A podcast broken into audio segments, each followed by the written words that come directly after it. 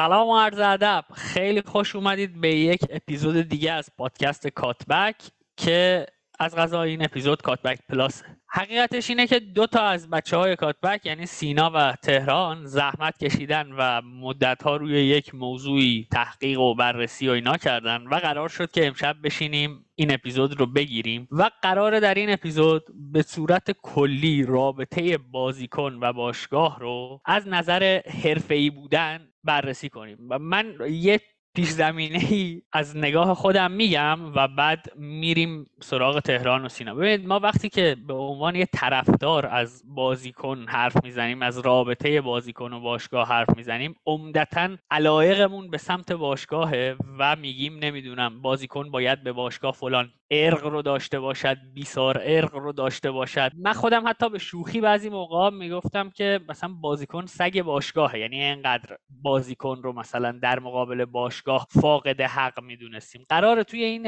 اپیزود همه این چیزها رو، همه این دیدگاه‌ها رو بذاریم کنار، سعی کنیم از یک دریچه دیگه‌ای نگاه کنیم به داستان. و من دیگه اینجا سکوت میکنم، میریم سراغ تهران و سینا. تهران سلام، خوشحالم هستی و خودت مقدمات بحث رو بچین تا بعد من اگه خواستم اذیتتون کنم اذیتتون.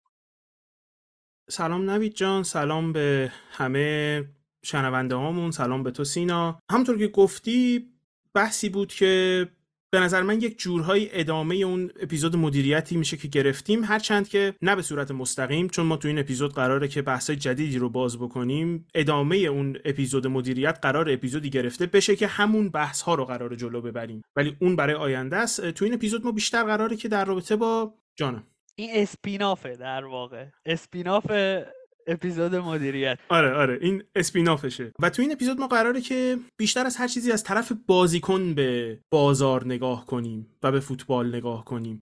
توی حرفی زدی در رابطه با طرفداری که رابطه طرفداری خب رابطه عاطفیه و مهمترین چیزی که فکر میکنم من میخوام تو این اپیزود دربارش حرف بزنم اینه که رابطه بازیکن و باشگاهش رابطه عاطفی نیست، یک رابطه کاملا اقتصادیه. و فکر میکنم که نیازی که اون هواداری و عاطفیه رو شما از بحث خارج کنی تا بتونی درست به حقیقت قضیه نگاه کنی و نه از طرف هواداری که قضیه رو شما احساسی بهش نگاه میکنی. لزوما منظورم به این نیستش که طرف هواداری طرف بی‌ارزشیه یا طرف اشتباهیه، اما فکر میکنم که توی فضایی که ما حرف میزنیم اون یکی طرف قضیه، طرفی که ما الان داریم سعی میکنیم دربارش حرف بزنیم، کامل نادیده گرفته شده. و خب توی این اپیزود سعی بر اینه که اول ما بخوایم این رو مشخص بکنیم که خب آیا بازیکن حرفه‌ایه یا نه، چرا بازیکن حرفه‌ای محسوب میشه. بعد از اینکه بازیکن رو تونستیم به یک تعریفی برسیم از اینکه چرا حرفه‌ایه، به اینجا میرسیم که رابطه دقیق بازیکن و باشگاه چی جوریه و خب یک سری بحث‌ها و حرف‌ها در رابطه با اون قضیه. و در نهایت هم به اینجا میرسیم که خواسته‌های باشگاه و مهمتر از اون توی این اپیزود خواسته های بازیکن توی این رابطه دقیقاً چیه، بازیکن چه خواسته هایی داره، چه اولویت هایی داره و اون اولویت ها تو زمان های مختلف چه اهمیت هایی واسش پیدا میکنن. فکر میکنم الان سینا هم بیاد و حرفاش رو بزنه تا دونه دونه شروع کنیم با به قول معروف مثال ها رو پایین رفتن. خب منم سلام عرض میکنم خدمت همه شنوندای عزیز، امیدوارم که این اپیزود رو وقتی میشون دوست داشته باشن. واقعیتش اینه که یه دید نوعی وجود داره نسبت به باشگاه، بازیکن و همه عواملی که تو فوتبال امروز دخیلن و اون هم اینه که باشگاه، بازیکن و همه این عواملی که از بغل همین فوتبال درآمد کسب میکنن دارن شغلشون رو انجام میدن. ولی خب این دیدگاه فقط در یک محیطی که کاملا پذیرفته شده هست وجود داره و تو ایران این وجود نداره و خب این خیلی برای من جالب بود و تا حدی هم اذیت کننده بود البته وقتی تو فضای مجازی میدیدی که بازیکن رو به شکل یک ماشین، به شکل مثلا خونه، زمین، مایملک باشگاه میدونستن و احساس میکردن اون بازیکن اگر پاش رسید به فلان باشگاه نباید از اون باشگاه خارج بشه مگر اینکه فوتبالش تموم شده باشه، مگر اینکه قصد بازنشستگی داشته باشه. و خب این اصلا به نظر من دیدگاه درستی نیست، چون بازیکن یک زمانی رو گذاشته، یک پروسه‌ای رو طی کرده تا تبدیل به یک بازیکن حرفه‌ای شده. اون بازیکن از یک سن پایینی 9 سالگی، 8 سالگی، 7 سالگی وارد یک جریانی شده به اسم مدرسه فوتبال آکادمی، اونجا کار کرده و رسیده به یک نقطه‌ای که بازیکن حرفه‌ای تبدیل شده و از اون لحظه میتونسته قرارداد حرفه‌ای ببنده و درآمد کسب بکنه و اینکه اون بازیکن خودش رو موظف بدونه و ملزم بدونه به اینکه من حتما باید خودم رو دست و پامو زنجیر بکنم تو اون باشگاه بمونم به قیمت حالا اینکه درآمدم از بازیکن هم پست من که کوالیتیش نسبت من کمتر باشه یا هزار تا موارد دیگه که ما تو فوتبال امروز حالا کمتر می‌بینیم ولی قبلا بود، من باید تو این باشگاه بمونم. و این دیدگاهیه که تو طرفدارهای امروز فوتبال وجود داره و دیدگاه غالب هم هست و ما می‌بینیم وقتی بازیکن بعد 14 سال از یک تیم جدا میشه، همه نگاه‌ها به سمت و سوی منفیه به سمت بازیکن، یعنی بازیکن همیشه کامنت بدر رو میگیره و یه جورایی ناخواسته بازیکن در مقابل باشگاه قرار میگیره و مقابل هواداران باشگاه که خب تو چرا رفتی؟ درسته که خب طرف یک زندگی شخصی داره که اونو کاملا باز نمیکنه برای تمام جهانیان که شما در جریانش باشی که این آدم تو زندگی شخصیش چه اتفاقاتی رخ داده که این تصمیم گرفته. و خب ما میخوایم راجع به همینا صحبت بکنیم که آیا بازیکن بیرون از زمین انسان تلقی میشه در وهله اول که اصلا شما این اختیار رو به اون آدم بدی که تصمیم خودش بگیره، نه اینکه به دلخواه شما تصمیم بگیره، و بعد از اون وارد این بشیم که آیا این انسانی که داره فعالیت اقتصادی انجام میده و از این حرفه‌ای که توش فعالیت میکنه درآمد کسب میکنه باید چه نگاهی داشته باشه نسبت به قراردادی که میگیره و قراردادهایی که امضا میکنه و اون کریری که داره. حالا بخش ورزشی شما مفصلا تو کاتبک صحبت، یعنی که فلان بازیکن اگر بره جایی که مثلا رقیب داشته باشه تو پست خودش بهتره که نره، چون بازی بهش نمیرسه، ممکنه قراردادهای بعدی که ممکنه بگیره قراردادهای پایینتری باشه. ولی از دیدگاه اقتصادی، از دیدگاه اینکه آقا درآمدش چقدر افزایش پیدا میکنه و چقدر میتونه تو اون مدت زمان محدودی که داره که معمولا 10 سال دیگه خیلی بازیکن حرفه‌ای باشه مثلا کریر طولانی‌تر داشته چه 15 سال 16 سال، تو اون عمر محدود 15-16 ساله چقدر میتونه درآمد کسب بکنه که آینده خودش رو بسازه. و من فقط برای همین اومدم که یک سری مثال ها بزنم راجع به بازار فوتبال اروپا تو این مدت، یعنی حالا دهه اخیر بیشتر مد نظرم، چون قطعا شنونده‌های ما نیاز به رفرنس خاصی ندارن برای یادآوری دهه اخیر، چه نظر ترانسفرها چه نظر تمدیدها و جریانات روشن‌تریه. و در مورد خود بازیکن‌ها هم صحبت بکنیم که آیا بازیکن‌ها دلایل شخصی که داشتن چه بوده و بیایم مثلا کیس بای کیس بررسی بکنیم و درکشون بکنیم و اینکه ببینیم آیا اون لحظه شما جای اون بازیکن بودی این تصمیم رو میگرفتی یا نه و شما مثلا اتکا می‌کردی به اون حسه و خب آیا اون حسه تو باعث می‌شد آینده بهتری داشته باشی یا نه. که خب ما فقط برای همین اینجاییم دیگه، یعنی اون دید منطقی تره رو وارد بحث تو دنیای امروز این وجود داره که بازیکن یه جورایی وابستگی ایجاد میکنه بین هوادار و باشگاه. و خب مثلا همه ما یه جرقه‌ای برامون خورده شده که مثلا تو ذهنمون که من لمپاردو دیدم طرفدار چلسی شدم، من کاسیاسو دیدم طرفدار رئال شدم، من مثلا ایوان زامرانا رو دیدم عاشق اینتر شدم. هر کسی با یک بازیکنی به یک سمت و سوی رفته، ولی آیا این بازیکنه صرفا وظیفه داشته که همین کار انجام بده یا نه برای زندگی خودش هم مسئول بوده؟ به نظرم با این پایان بندی تمامش بکنم بهتره. ممنونم سینا، ممنون تهران. چون میدونم و خودت هم به نوعی اشاره کردی که قراره در مورد این صحبت کنیم که رابطه باشگاه و بازیکن یک رابطه کارفرما و کارگریه، من تعریف خودم و برداشتی که از کارگر رو دارم میگم اگر این نیست تعریف خودت رو بساز، نه در واقع بیان کن و اینکه روی همون تعریف ما بریم جلو. من در واقع تعریفی که از کارگر میدونم اینه که آن کسی است که کار میکند، یک چیزی رو تولید میکند و آن چیز تولید شده مال خودش نیست، بابت نیروی کارش مزد میگیرد. یعنی اون چیزی که تولید میشه رو بر نمیداره، میده به کارفرما و مزد میگیره. اگر این تعریفه که تایید کن و ادامه بده، اگرم چیزی میخوای اضافه کنی اضافه کن و بریم. من فکر میکنم که درست ترین تعریف از کارگر همینه که گفتی نوید، که کارگر کسیه که در واقع، من نمیگم کار میکنه که چیزی تولید بکنه، کارگر نیروی کار خودش رو به صورت ساعتی یا زمانی به کارفرما میفروشه و هر چی که تولید بشه یا هر چی که فروخته بشه یا فروخته نشه مسئولیتی برای کارگر نداره، چون کارگر مالکیتی نداره. و شما اگر این تعریف رو قبول بکنی، بازیکن قطعاً کارگر حساب میشه، چون بازیکن نه محتوایی که تولید میشه فیلم بازیه، فیلم بازی که مال بازیکن نیست، بازیکن فیلم بازی رو که به قول معروف با خودش خونه نمیبره یا خودش نمیفروشه حق پخش رو. برای همینم هستش که من فکر میکنم که آره این رابطه کاملا رابطه کارگریه و کارگر کارفرماییه. اما یک چیزی که هست اینه که این رابطه نوید سالهای سال توسط یویفا و باشگاه ها به رسمیت شناخته نمیشد و این اهمیت زیادی داره به نظر من. ببین ما زیاد در رابطه با این قضیه حرف زدیم، مثلا این اواخر من خیلی در رابطه با این قضیه تو جمع‌های خودی حرف زدم که به نظر من کیس بوسمن مهمترین کیس تاریخ فوتباله، که از نظر قانونی اتفاقاتی که تو کیس بوسمن میفته، که سه اتفاق تو کیس بوسمن میفته که توضیح میدم الان، البته نه همش رو چون خیلی میشه دیگه، بعد ساعت‌ها بشینیم اینجا حرف بزنیم، فقط یه اپیزود ما میتونیم فقط در تو کیس بوسمن حرف بزنیم و اینکه چه اتفاقی افتاد و چه اتفاقی به قول معروف نتیجه‌اش چی شد. اما مهمترین قضیه در حال حاضر تو این بحث اینه که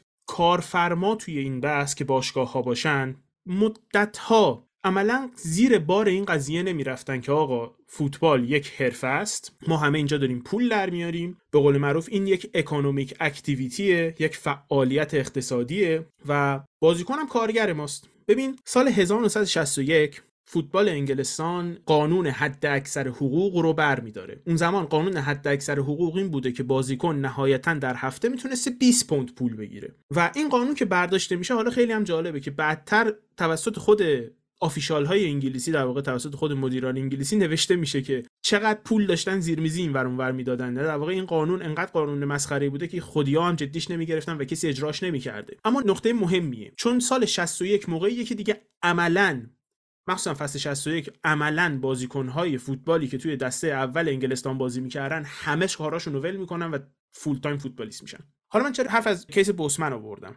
کیس بوسمن که احتمالاً خیلیاتون دربارش حداقل یه چیزایی میدونین. خیلی خلاصه بخوایم بگیم، ژان مارک بوسمن بازیکنی بوده واسه تیم لیژ تو بلژیک. اون تیم نمی‌خواستتش، خودش هم می‌خواسته بره یه باشگاه دیگه، رفته با تیم دانکرک که فرانسه توی لیگ دسته 2 به توافق رسیده. اما اون زمان اینطور بوده که باشگاه‌ها باید پول میدادن وگرنه بازیکن نمیتونسته آزاد رد بشه و اگه بازیکن آزاد نمیرفته اینور اونور هم باشگاه جدید میتونسته بهش یه قرارداد کوچیک‌تر پیشنهاد بده که تو کیس بوسمن قرارداد جدیدی که از لیژ میگیره 75% کمتره، 1/4 حقوق قبلیشه و اگر قبول نکنم طرف بعد بیرون بشینه، نمیتونه فوتبال بازی کنه به هیچ عنوان. حالا آقای دوپون که وکیل بوسمن بوده توی کیسش به 3 ماده، به 3 آرتیکل اتکا میکنه، اما توی اتکا کردن به این 3 آرتیکل از قانون کارگری اتحادیه اروپا یا تریتی اوف روم در واقع یک ادعای دیگه هم میکنه. ما میخوایم اون ادعای دیگه رو بررسی کنیم. 3 بخش داره این قضیه. ادعای اول اینی که آرتیکل 48 تریتی آف روم به این اشاره میکنه که کارگر در اتحادیه اروپا باید بدون دیسکریمینیت شدن اجازه جابجا شدن توی اتحادیه اروپا داشته باشه، مخصوصا 48.3 که کاملا به این اشاره میکنه که اصلا شما به عنوان یک شهروند اتحادیه اروپا باید بتونی آزادانه دنبال کار بگردی توی تمام استیت ممبرها. بخش دوم کیس آرتیکل 85 و 86 که قوانین ضد مونوپولی، عملا یعنی تو این قوانین اشاره شده که اجازه نداره که مثلا اتفاقات انتای کامپتیتیو توی اتحادیه اروپا بیفته. حالا چرا من اینا رو باز نمی‌کنم؟ چون اصلا این دوتا به نظر انتای کامپتیتیو یعنی چیزی که رقابت رو به خطر بندازه در بازار. بله. حالا من چرا این دوتا رو باز نمی‌کنم؟ به خاطر اینکه سومیه خیلی مهم‌تره. برای اینکه اصلا اجازه داشته باشه وکیل آقای بوسمن، آقای دوپون، که از قوانین کار اتحادیه اروپا استفاده کنه، در ابتدا باید به دادگاه ثابت کنه که بازیکن کارگره.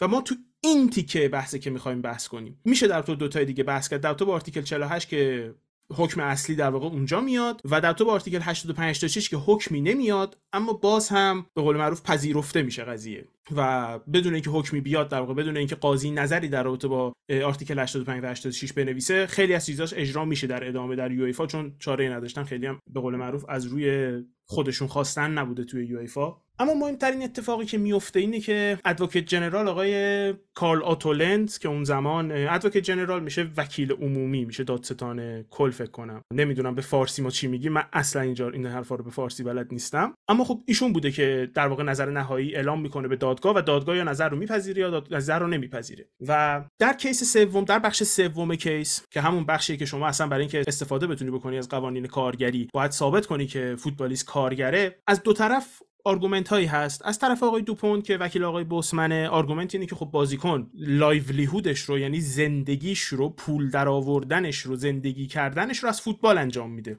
و همین باید کافی باشه برای اینکه بازیکن کارگر باشه. از طرف یویفا و باشگاه ها اما ادعاهای دیگه ای میشه، در واقع آرگومنت های دیگه ای میشه. یکی از آرگومنت هایی که از طرف یویفا میشه اینه که این قضیه پول درآوردن، اینکه بازیکن‌ها لایولیهودشون رو میتونن داشته باشن، فقط مال سوپر کلاب هاست و پروفیت مارجینش، یعنی مقداری که بازیکن در واقع میتونه سود بکنه، اونقدری نیست که شما بتونی اسم کارگر یا کار کردن و حرفه‌ای بودن روش بذاری. که نظر ادوکیت جنرال آقای لند که توسط دادگاه هم پذیرفته میشه اینی که سایز قضیه، سایز اینکه شما چقدر میتونی پول در بیاری یا کجا میتونی پول در بیاری، جوری که خودشون نوشتن کوت کنم، ایمتریاله، یعنی اهمیتی نداره و همین باعث میشه که به قول معروف ادعایی که باشگاه کردن به هیچ عنوان پذیرفته نشه. عیناً چیزی که نوشتن اینه که هیچ کدوم از آرگومنت هایی که توسط اسپورتینگ اسوسییشن ها، اینجا یوفا منظوره، و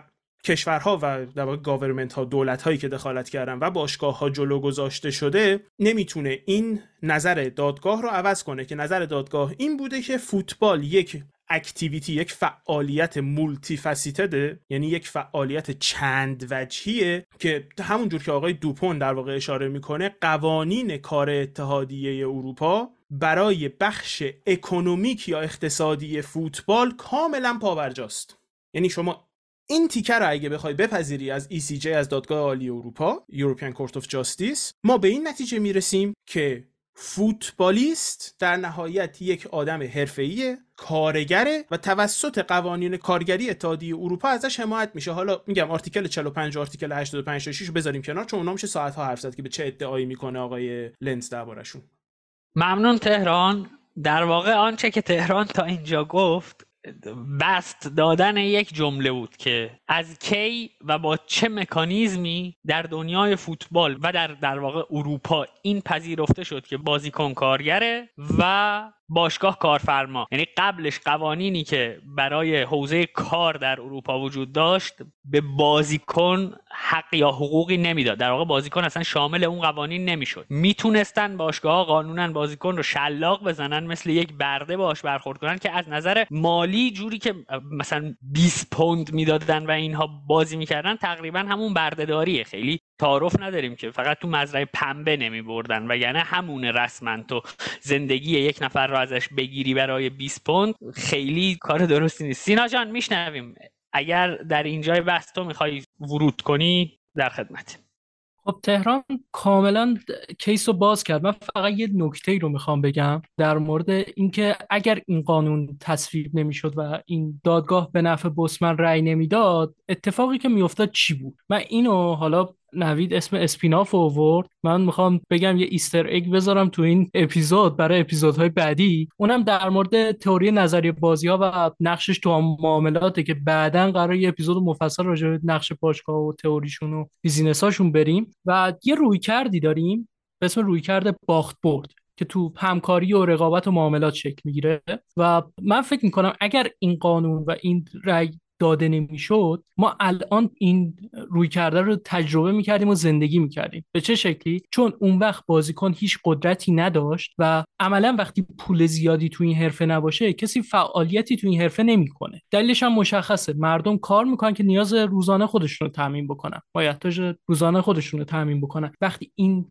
شغل، این حرفه درآمد کافی رو نرسونه، خب هیچ کسی تو این حرفه ورود نمیکنه و کار نمیکنه و یک سری بازیکن آماتور که البته نمیشه گفت بازیکن، یعنی کسایی که به عنوان شغل دوم وارد این عرصه میشدن فوتبالیست. و ما یه سری فوتبالیست آماتور میدیدیم در تیم‌های حتی بعضا بزرگ و یه رقابت واقعا میتونم بگم نابرابر و البته سطحی وجود داشت که یه سری تیم‌ها مثلا 10 تا 15 تا تیم بودن که بازیکن نیمه حرفه‌ای داشتن که میتونستن یه حقوق معقول بدن، بقیه تیم‌ها بازیکن آماتور داشتن و چیزی که به وجود میومد این بود که فوتبال امروز پر میشد از یک سری بازیکن آماتور که اصلا جذابیت رسانه‌ای نداشت. یعنی این پیجایی که ما فالو می‌کنیم تو اینستاگرام، تو توییتر اخبار می‌خونیم، اصلا این هیچ کدوم وجود خارج. و حتی من و نوید و تهران که اومدیم الان پادکست رو ضبط بکنیم، الان مسیر زندگیمون به نحو دیگه ای طی شده بود و اصلا دیگه راجع به فوتبال اصلا فکر نمی‌کردیم. و من می‌خوام اینو بگم که تأثیر یک قانون، تأثیر یه همچین قانونی که بازیکن رو به عنوان کارگر میشناسه و فوتبال بازی کردن یه فعالیت اقتصادی تلقی میکنه، اینجا دیده میشه که بازیکن میتونه معادلات رو تغییر بده و اون اختیار کامل، اون قدرت مطلق بودن باشگاه‌ها رو تا حدی بیاره پایین و یک برابری و یک بالانس ایجاد بکنه تو این موازنه. ممنون سینا.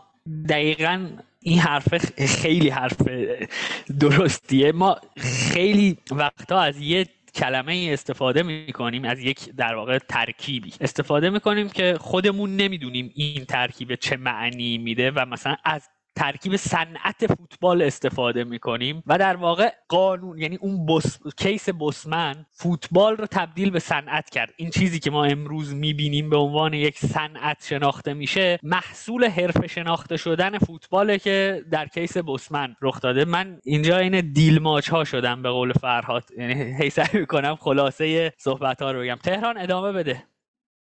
در رابطه با این حرفی که زدی به نظرم بهتره بگیم که کیس بوسمن صنعت شدن فوتبال رو به رسمیت میشناسه، چون در دهه 60 و در دیگه ببین هولند که خیلی عقب مونده بوده تو فوتبال اروپا، آخر دهه 70 حرفه‌ای میشه. این خیلی عقب مونده بودن ها، یعنی دیگه مثلا پرت بودن که اواخر دهه 60 و اینا دیگه مثلا کرویف و پیت کایزر اولین بازیکن‌های حرفه‌ای فوتبال مثلا هولند بودن. و اتفاقی که در واقع تو کیس بوسمن میفته اینی که کیس بوسمن میاد این قضیه رو میگیره و یک رسمیت قانونی بهش میبخشه که از اینجا به بعد ما هر حرفی که میزنیم، تنها دلیلی که من میتونم اینجا بشینم به تو بگم که آقا فلانی تو قراردادش فلان چیزو میخواد، کیس بوسمنه. چون اگه فلانی تو قراردادش فلان چیزو میخواست، بعد میشستیم بحث میکردیم، دوباره میرفتیم دادگاه عالی ببینیم دادگاه عالی اروپا چه رأی میده. پس بیس حرف ما در رابطه با این قضیه از حکم دادگاه در کیس بوسمن میاد که 3-4 تا حکم میده که هر 3-4 تاش اهمیت بالایی دارن، ولی یکیش برای ما مهمه قضیه حرفه‌ای بودن است. حالا من فکر می‌کنم برای اینکه وارد بشیم توی بحث این که حالا من فکر می‌کنم همه پذیرفتیم یا حداقل توی این بحث پذیرفته شده است که آقا بازیکن حرفه‌ایه و رابطه هم کارگری کارفرماییه، چون بازیکن در نهایت جان. من می‌خوام بگم اگه نپذیرفتید شما دوستانی که دارید میشنوید، اگه نپذیرفتید پاس کنید ادامه ندید، چون معنی حرف اینه تا اینجا پذیرفتیم، یعنی اگه نپذیرفتید بقیه بحث رو هم نخواهید پذیرفت به اصطلاح. آره، چون دقیقاً چون همه رو داریم رو اون میسازیم، بقیه‌شو داریم رو این میسازیم. و اگر شما بپذیریم که خب بازیکن هم کارگره، رابطه کارگر کارفرمایی، بازیکن مالکیتی نداره و به نظر من اهمیت خیلی بالایی داره که ما بپذیریم که رابطه بازیکن و باشگاه فقط و فقط یک بازی رابطه کارگر و کارفرماست. هر جا هر تلاشی برای اینکه این رابطه رو بیشترش بکنی، شما درگیر سانتیمانتالیسم شدی و درگیر رفتارهایی شدی که در نهایت خطرناکه. یعنی گذشته از این که چه شما مرزو کجا میکشی اون موقع دیگه. اگر بازیکن باید عشق و علاقه داشته باشه و عرق داشته باشه به پیرن باشگاهش، چرا من نباید عرق داشته باشم به شرکت خودمون؟ چه فرقی میکنه این قضیه؟ و این بحثای خیلی خطرناکیه، چون درو باز میذاره واسه اکسپلویتیشن، درو باز میذاره واسه اینکه مثلا فلان شرکت، چون من از چه فرقی بین یک بازیکنی که از آکادمی از یک شرکت آکادمی یک تیمی میاد هست و منی که دارم توی شرکتی کارآموزی میشم. و اگه قرار باشه بحث ارق و فلان و بیسارو بذاریم، در باز میشه واسه اکسپلویتیشن و در تو بالا این قضیه هم حرف میزنیم که بازیکنای آکادمی و فلان و بیسار. بحث اولی که من فکر میکنم نیازه که دربارش حرف زده بشه قبل از اینکه بریم دیگه کامل وارد بحث بازیکن بشیم، اینی که شما باید بازیکن رو با رجیستریشن رایت بازیکن از همدیگه جدا کنی. این دو مسئله کاملا جدا. اگر جدا نبودن، شما میرفتی مثلا 100 میلیون میدادی ژائو فلیکس رو از اتلتیکو میخریدی، ژائو فلیکس بعد میومد باشگاه تو بازی میکرد، تمام. در صورتی که اینطور نیست. شما وقتی 100 میلیون میدی به اتلتیکو، تازه و بری با بازیکن مذاکره کنی. یعنی ما مثال ام بی ای رو داریم که این تو ام بی ای هم رجیستریشن رایت و کانترکت بازیکن جدا نیست. شما وقتی مثلا ترید میکنی، یک بازیکنی رو میگیری، قرارداد بازیکن هم میگیری، قراردادش فسخ نمیشه، قرارداد بازیکن هم بهت میاد. اما تفاوت قضیه اینه که ام بی ای یک سینگل انتیتی لیگه. تمام باشگاه‌ها توی ام بی ای در واقع یک انتیتی ان. نهایتاً یک انتیتی، نمیدونم فارسیش چی میشه که بخوام ترجمه کنم، متاسفانه. اما و خب این باعث میشه که اون قرارداد صرفاً ترانسفر میشه توی لیگ. شما توی فوتبال همچین چیزی نداری. پس خیلی اهمیت داره که شما متوجه بشی که وقتی شما میگیم فلان بازیکن رو بخرین، وقتی چلسی رفت انزو فرناندز رو خرید، چلسی فقط رجیستریشن رایت انزو رو خرید. ما حق ثبت کردن انزو رو خریدیم. هر بازیکن یک رجیستریشن رایت داره و اون یک رجیستریشن رایت هم توسط فیفا کنترل میشه. یعنی شما نهایتا 2 بار میتونی تو فصل عوض کنی جایی که باشگاه بازی میکنی رو، باشگاه سوم نمیتونی بری تو فصل. و اینا چیزاییه که من فکر میکنم تا موقعی که شما این دوتا رو از هم دیگه جدا نکنی، بقیه بحث ما اصلا منطقی نمیشه. تهران ادامه نده. اون انتیتی هم که یا انتیتی که گفتین نمیدونم چی میشه نهاد، معنی نهاد میده. آره که دقیقاً. ممنون از ترجمه. و شما برای گرفتن یک بازیکن یک بخشی هستش که میری و رجیستریشن رایت بازیکن رو میگیری. اون بخش که الان بهش میپردازیم یک کاریه بین دوتا باشگاه. بازیکن توش کاری نیست، اصلا بازیکن نقشی توش نداره. بازیکن فقط موقعی که قرارداد نداره رجیستریشن رایتش دست خودشه، قبل از اون رجیستریشن رایتش دست هر کسی که باش قرارداد بسته. پس بازیکن نقشی تو این قضیه نداره، بازیکن نقشی تو رجیستریشن رایت خودش نداره. بعد از اینکه شما بازیکن رو گرفتی، اون موقع است که یعنی رجیستریشن رایتش رو گرفتی، در واقع این غلط مصطلحی که ما دائما میگیم که بازیکن رو گرفتی، اصلا شما نمیتونی بازیکن رو بگیری، یا با بازیکن قرارداد میبندی یا رجیستریشن رایتش رو میگیری. و بعد از اون که شما میشینی با بازیکن پای میز و حالا باید به یک توافقی با شخص بازیکن برسی و وکیلش و وصیش و 1500 نفر پشت سرش که الان همه قرارداد میبندن، قرارداد باید ببندی، سر همه چی هم باید به توافق برسی. و من فکر میکنم برای اینکه ما بخش اول رو درست متوجه بشیم، چون یکی از اتفاقاتی که بارها میفته مخصوصا تو فوتبال خود ایران، یعنی تو فوتبال خودمون، که من رو دیوونه میکنه و اونم اینه که میرن میبینن فلان بازیکن ارزشش تو ترانسفر مارکت چقده. آخه ترانسفر مارکت قیمت رجیستریشن رایت بازیکن مثل هر جنس دیگه ای تو بازار به تیوری آف ولیو وصله. شما اگه تیوری آف ولیو رو بدونین که این نمیدونین، هم سینا الان میاد توضیح میده، چون سینا رشتهش اقتصاده اما بنده خدا رو ازش از این استفاده ها بکنیم. اما شما اگه تیوری آف ولیو رو بدونین، میدونین که ارزش بازیکن ربطی به اینکه چه چیزی خرجش شده نداره، ربط فقط به بازار داره. شما نمیتونی از یک نهاد سومی مثل ترانسفر مارکت بیاری و مثلا یه ترانسفر مارکت نوشته فلانی ارزشش 1 میلیونه، خب باشه منم یه دونه چیز دارم، این خودکار ارزشش 3 میلیارده، کسی میخره اینو از من با این قیمت؟ یا نه این خودسان چه میدونم کامپیوتر من ارزشش 1 یوروه، وقتی من نمیفروشم، الان تو نوید بیا به من بگو خود کامپیوتر تو ارزشش 1 یوروه، وقتی من نمیفروشمش چه ارزشی؟ کدوم ارزش؟ و لطفاً در مورد کامپیوتر مثال نزن تهران. ادامه بده. و آره، و فکر میکنم بهتر باشه که سینا الان کامل تئوری آف ولیو رو توضیح بده تا دقیقاً متوجه بشیم. من دارم سعی میکنم چه چیزی رو توضیح بدم که ارزش بازیکن دقیقاً به چه چیزایی مربوطه. خب در مورد تئوری آف ولیو بهتر اینطور بگیم که اصلا مفهوم تئوری آف ولیو تو اقتصاد ایران، یعنی تو چیزی که تو دانشگاه ما درس دادن، داخل مفهوم نمودار عرضه و تقاضاست. یعنی با یه سابتیتر نداریم ما که به عنوان تئوری آف ولیو، ما تو دل مفهوم عرضه و تقاضا نمودارش رو وقتی می‌خوایم رسم بکنیم اینو توضیح میدن حالا اساتید، که خب من فکر می‌کنم این حالا ربطی به فوتبال نداره، ولی باید تو چارت وزارت علوم اینا یه سرفصل جدا بذارن، چون واقعا درک همین یه مورد خیلی کمک می‌کنه آدم نمودار رو بهتر بفهمه. ما واقعا داشتیم تو دوره خودمون بچه‌ای که نمودار درک نمی‌کردن چون بعد قبلش این پیش زمینه رو می‌داشتن. اما وارد بحث فوتبالی خودمون بشیم، تئوری آف ولیو اینطور میگه که ما دو طرف قضیه داریم، یک طرف خریداره، یک طرف فروشنده، یا بهتر بگیم تقاضا کننده و عرضه کننده، و ما دو منطق داریم که این دو منطق وقتی با هم دیگه به یک توافقی برسن قیمت تعادلی شکل میگیره و معامله انجام میشه. اما اون منطقه چیه؟ اون طرفی که خریداره یا تقاضا کننده است، برای کالایی که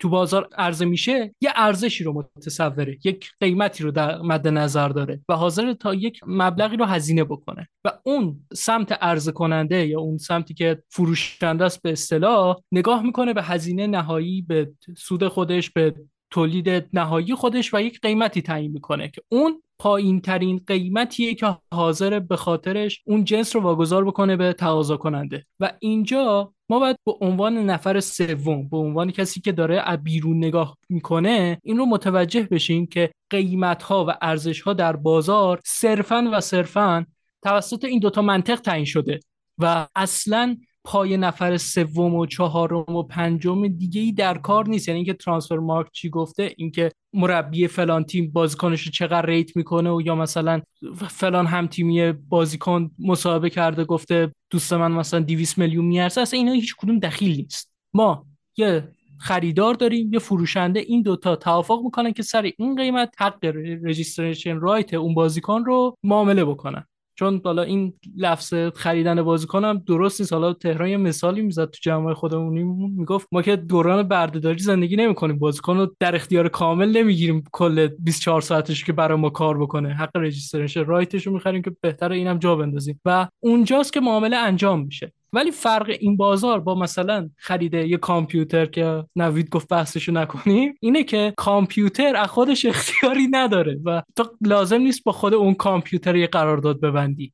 این معامله دومه که مکمل معامله اوله. فرق بازار فوتبال با بقیه بازارها اینه که اسیتی که ما معرفی میکنیم به عنوان بازیکن یک کارگر، یک انسانه که شما وقتی تونستی با اون شرکت، نهاد، کمپانی و هر کسی که اون حق رجیستریشن رایت رو در اختیار داشته معامله بکنی، اون وقت اجازه داری با اون کارگرت یک قراردادی ببندی که برای تو کار بکنه و اونجا شما قرارداد دوم یا همون معامله دوم رو انجام میدی و همین به نظر من بهترین دیدی که میتونیم داشته باشیم نسبت به نقل و انتقالات و ترانسفرهایی که میشه همینه. و اینکه مثلا چرا گرت بیل به رئال مادرید 101 میلیون یورو، دلیلش اینه که آقای دنیل لوی دوست داره بگه بازیکن من 101 میلیون یورو ارزش داره. این تا باشگاه دیگه دارن فعالیت میکنن تو فوتبال اون موقع اروپا تابستون 2013 و رئال مادرید فقط حاضر اون پولو بده. یعنی طبق منطق دنیل لوی گرت بیل 101 میلیون یورو میارزیده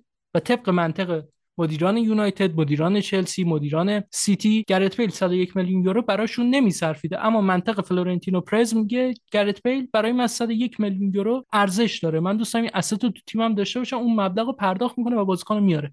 به همین سادگی شما به عنوان شخص سوم، کسی که ناظر بیرونیه، حالا این شما منظورم شنونده ها و خودمونی، حتی یعنی همه کسایی که فوتبال امروز اروپا رو دنبال میکنن، این شما نوعی وقتی داریم قضیه رو از بیرون میبینیم هر کدوم نظرات شخصی خودمونو داریم، ولی خودمون تو موقعیت قرار بگیریم ما هم یا مثل مدیران دیگر باشگاه فکر میکنیم گرت بیل 101 میلیون یورو ارزش نداره برایش ما، یعنی که حالا نه اینکه بازیکن بی ارزشی باشه، ما این مبلغ رو برای رجیستریشن رایت گرت بیل نمیپردازیم چون فکر نمی‌کنیم اونقدر آورده برای ما داشته باشه که این 101 میلیون یورو جبران بشه. یا مثل فلورنتینو پرز این منطق رو داریم که گرت بیل سود خودش رو با خودش خواهد آورد و ما رو کمک می‌کنه برای اینکه یک برند بزرگتر بشیم، پس 101 میلیون یورو ارزش داره براش پرداخت بکنیم. و من فکر می‌کنم دیدی که باید داشته باشیم نسبت به ترانسفرهای حالا گرونتر، ارزونتر همینه و ما این وسط استثناءات هم داریم که بعداً در ادامه بحث حالا بازش میکنیم. من فقط در ادامه حرف سینا یه چیزی رو بگم که اینم حرفی که جدیدن در تو خیلی مسائل میزنم، من فکر میکنم اهمیت داره و اونم اینه که یک حقیقت واحد وجود نداره که همه به اون حقیقت واحد به قول معروف اتکا کنن و مثلا قبولش کنن و بگن که آره اون قبول. این حرفی که سینا زد در رابطه با این که قیمت در واقع تو بازار به این معنیه که پایین‌ترین ارزشی که پایین‌ترین قیمتی که فروشنده حاضر بفروشه و بالاترین چیزی که خریدار قراره بده، این پایین‌ترین فروشنده و بالاترین خریدار خیلی مسئله منطقی نیست. یعنی لزومی نداره که با کامن سنس، با منطق همه جور در بیاد. یعنی ممکنه پرز مثلا به قضیه نگاه کنه و بگه آقا من از بغل بیل میتونم مثلا 20 میلیون 30 میلیون از بخش کامرشال باشگاه مثلا درآمد داشته باشم و ممکنه مدیر یونایتد به این قضیه نگاه کنه و بگه من نمیتونم داشته باشم. یا مثلا آقا دنیل لوی ممکنه واقعا فکر کنه که مثلا داوینسون سانچز ارزشش 100 میلیونه. اصلا مهم نیست که بقیه تو بازار چی فکر میکنن. خبر فروش تاتنهام که اومد گفتن دنیل لوی باشگاه رو 4 بیلیون ارزش گذاری کرده که من همون موقع هم گفتم منم این خودکار رو 5 بیلیون ارزش گذاری میکنم. ارزش گذاری به همین راحتی نیست، یکی باید حاضر باشه اون پول رو بده در نهایت. ولی اگر لوی واقعا پول رو، یعنی واقعا قیمت فلان چیز رو 4 بیلیون ارزش گذاری میکنه، یعنی قیمتی که شما تو بازار باید بدی تا فلان چیز رو داشته باشی 4-5 بیلیونه. حالا اگه نمیخواش نده، ولی فکر نکن که یک حقیقت واحدی وجود داره که نه همگی ما باید به این حقیقت واقف باشیم و اتکا کنیم و نه همچین چیزی وجود نداره. بعضی اوقات خیلی‌ها تو بازار، حالا اینو بعداً تو اون اپیزودی که سینا میگه خیلی بیشتر درباره‌اش حرف میزنیم که آقا ممکنه یک ایجنت توی این مدل اقتصادی کاملاً رشنال نباشه، همه تصمیماش احمقانه باشه، ولی خب تو باید کنار بیای با قضیه. من در مورد اون بخشی که سینا گفت تفاوت معامله بازیکن و کامپیوتر چیه در یک خط بگم که به صورت خلاصه تفاوتش اینه: هر معامله یا معامله کالا در واقع دو طرف مستقیم درگیر در معامله وجود داره، در قرارداد بازیکن سه طرف، یعنی شما یک طرف اضافه میشه و پیچیدگی هایی که توی این بازار به وجود میاد و همه ی آن چیزی که ما الان داریم سرش دعوا میکنیم اینه که به هواداران فوتبال بگیم آقا این طرف سوم حق داره، باید جدیش بگیری، اینجوری نیست که دو نفر بشینن. گوسفند خرید و فروش نمیشه. دقیقاً همین رو بپذیرید. بریم سراغ سینا. خب من میخواستم بحث رو ببریم سمت مدت و حقوق، چون فکر میکنم بحثیه که بیشتر طرفدارا راجع به این خیلی نظرات رادیکال دارن، یه سری نظرات حالا به قول تهران سانتیمانتال تر دارن و باید یه ذره اینو توضیحش بدیم که آیا مدت قرارداد و حقوقی که بازیکن میگیره تا چقدر اهمیت داره و کدوم یکی بر اون یکی حالا تو چه شرایطی ارجحیت داره یا اینکه بیشتر کمک حال بازیکنه. خب ما کیسای زیادی داشتیم تو حالا همین دهه اخیر که راه دوری هم نریم، مثلا انتقال لواندوفسکی به بارسلونا. لواندوفسکی 2 سال بود، عملکردش در حد بهترین بازیکن دنیا بود. سال 2020 و سال 2021 لواندوفسکی کسی بود که داشت بهترین عملکرد رو تو بین بازیکن‌های دنیا ارائه میداد و خب نزدیکای تمدید قراردادش بود و خب با باشگاه وارد مذاکره شد و حقوقی رو خواست اندازه حقوق بازیکن‌های تاپ لول اروپا. اما بایر به عنوان یک باشگاه همونطوری که حق داشت اون حقوق رو نده و باهاش تمدید نکنه، لواندوفسکی هم حق داشت اون حقوق رو بخواد و مذاکره‌ای که کردن نتیجهش این شد که لواندوفسکی 1 سال مونده به قراردادش درخواست جدایی داشت و نرفت سر تمرین و گفت من دیگه بازی نمی‌کنم برای بایر، منو بفروشین، من می‌خوام برم جایی که اون حقوقه رو بگیرم، من برای شخص خودم برای عملکردی که ارائه میدم همچین درآمدی مد نظرم. من فکر می‌کنم کاری که من انجام میدم تو دنیای امروز فوتبال اروپا 5 نفر 8 نفر انجام میدن و اندازه اون 5 نفر 8 نفر حقوق میخوام که حرف منطقی هم هست. شما وقتی میری پیش یه دکتر معمولی ویزیتش ممکنه یه ویزیت معمولی باشه، ولی اگر بریم پیش یک فوق متخصصی که از خارج برگشت 2 ماه بیشتر ایران نیست و روزی مثلا 50 نفر رو معاینه میکنه، خب این ویزیت خیلی بالاتر از ویزیت اون دکتر معمولی است و برای بازیکن هم همینه در واقع که خب شما وقتی لواندوفسکی رو تو تیمت داری خیلی فرق میکنه تا مثلا کی رو مثال بزنم سیمون زازا رو تو تیمت داشته باشه، مهاجم نوکت باشه. تفاوت از زمین تا آسمونه. پس نمیتونی بگی من لواندوفسکی رو با اون حقوق میخوام. چوپوموتینگ کیه جدیدن داره، همین اینم همینطوری. حالا نکته جالبه اینه چوپوموتینگ تو عمرش کسی براش ترانسفر فی پرداخت نکرده، هر جا رفته آزاد رفت. ببخشید سینا من پارازیت انداختم وسطم. نه اتفاقا مثال خوب بود، من انقدر بازیکن‌ها تو ذهنم فراوونه ولی هر کدوم توی شاخه دیگه هستن، اینجا واقعا نیاز بود. و در مورد کیس رونالدو به یووه هم همینه. حالا خیلی‌ها میگن مشکلات شخصی با پرز فلان، بالاخره اینا هم دخیل بوده، ولی در نهایت آرگومنتی که به قول تهران وجود داشته تو این قضیه این بوده که رونالدو بعد از فینال کاردیف یک قولی گرفته بود، یعنی قبل از فینال کاردیف در واقع، که اگر قهرمان بشن به صورت متوالی این قهرمانی رو تکرار بکنن که این اتفاق جلوی یوونتوس افتاد، قراردادی رو بگیره از باشگاه با حقوق فیکس 30 میلیون یورو و تعداد سالها از 2021 برسه به 2022، یعنی 1 سال اضافه بشه به قراردادش. و خب باشگاه این حق رو داشت که به رونالدو این قرارداد نده. حالا قولی که داده بودن، حالا بهتره که آدم تو بیزینسش به قولش عمل بکنه، ولی باشگاه حق داشت فکر بکنه و زد زیر قولش و عمل نکرد. ولی رونالدو هم از اون طرف حق داشت بره دنبال تیم برای خودش، جایی که اون 30 میلیون یورو فیکس رو بهش میدن، سال 22 میلیون یورو رو بهش نمیدن، بیشتر بهش میدن، در واقع اون 8 میلیون یورو رو اضافه تر بهش میدن. و با مشورت ایجنتش و داستانایی که اتفاق افتاد یوونتوس رو پیدا کرد و یا رفت یوونتوس و اون حقوق رو گرفت. و مسئله به همین سادگی بود، یعنی شما وقتی رونالدو باشی، لواندوفسکی باشی، یه حقوقی هست به عنوان تاپ ارنر باشگاه که میگن اون حقوق رو داری، اما فقط شما محدود به باشگاه خودت نیستی. شما نگاه میکنی میبینی مثلا لو مسی هست، نیمار هست، بازیکن‌های دیگه‌ای حالا هستن، حالا اون موقع لوئیس سوارز بود و اینا حقوقایی رو میگیرن که در حد حقوق شماست، حالا ممکنه یکی 2 نفر بالاتر و پایینتر، و شما به عملکرد خودت نگاه میکنه و شرایط زندگی خودت و تصمیم میگیری یه فشاری بیاری که حالا فشار بدی هم نیست، در نهایت تکلیفت روشن میشه که من کاری رو دارم تو بازار امروز انجام میدم، تو فوتبال امروز انجام میدم که کمتر کسی انجام میده و خب این بهای تخصص منه. اینکه من مثلا 10 میلیون بیشتر از آگویرو پول میگیرم چون من سالی 25 تا گل بیشتر از آگویرو میزنم، پس اون 10 میلیون رو شما باید اون 25 تا گل بیشتر من نسبت به آگویرو پرداخت میکنی. حالا مثال میزنم، من حقوق آگویرو رو موقع دقیق یادم نمیاد، ولی میخوام این آرگومنت رو توضیح بدم که مشکلی که سر تمدیدها بعضا وجود داره و مثلا بازیکن‌های قدیمی‌تر از باشگاه میرن، این عدم توافق بین باشگاه و بازیکن سر یا حقوق یا مدت قرارداد، که حالا من بحث حقوق رو میبندم، میخوام تهران وارد بحث بشه، بعد وارد مدت هم میشیم و من اونجا میخوام یه مقایسه‌ای هم بکنم که پای باشگاه هم وارد بشه که آیا مدت قرارداد و حقوق کدوم یک اهرم بهتریه برای بازیکن و کدوم یک اهرم بهتریه برای باشگاه، که حالا من یه دیدگاهی دارم میخوام اینجا سرش بحث بکنم. در رابطه با بحث حقوق اول اینو اضافه بکنم که تمام حرفایی که در تو باشگاه زدیم در تو حقوقم هست. یعنی چون لزوما لواندوفسکی میگه من فصلی 5 میلیون میخوام، دلیل نمیشه شما بدو بری 5 میلیون بهش بدی. اما اگر فکر میکنی که در واقع یک بازی ساده است که اگر فکر میکنی که لواندوفسکی 5 میلیون نمیارزه، میتونی جاشو پر کنی، باشه بهش نده، برو جاشو پر کن. خیلی ساده، خیلی قضیه. شما وقتی اینطوری بهش نگاه بکنین پیچیدگی خاصی واقعا نداره. لواندوفسکی نگاه میکنه و شما مطمئن باشین فقط نگاه نمیکنه، ایجنتش هم بهش میگه که آقا ما اگه الان پاشیم بریم فلان تیم حاضره اینقدر خرج پکیج تو بکنه. حالا در تو با این قضیه حرف میزنیم که فرق هست بین حقوق، فقط حقوق نیست. باشگاه‌ها به صورت فقط حقوق به قضیه نگاه نمیکنن، بازیکن‌ها رو به صورت پکیج میبینن، پکیج مالی، همه خرج فلانی چقدر میشه. برای مثلا 5 سال داشتن لواندوفسکی تمام خرجی که ما باید بکنیم چقدر میشه. ولی و برای باشگاه هم آقا ممکنه لواندوفسکی واقعا داره حرف چرند میزنه، یعنی ممکنه لواندوفسکی ارزشش برای باشگاه ما اندازه 5 میلیون نیست، یا ارزشش هیچ جای بازار 5 میلیون نیست، یا اصلا ارزشش 5 میلیون هست ولی اگه ما بدیم ورشکست میشیم، بدبخت میشیم. و خب ارزش لواندوفسکی از کل باشگاه ما که بیشتر نیست. یعنی این حرفایی که ما داریم میزنیم به این معنا نیستش که بازیکن هرچی گفته شما بدو انجام بدی. بحث دیگه ای هم که هست اینه که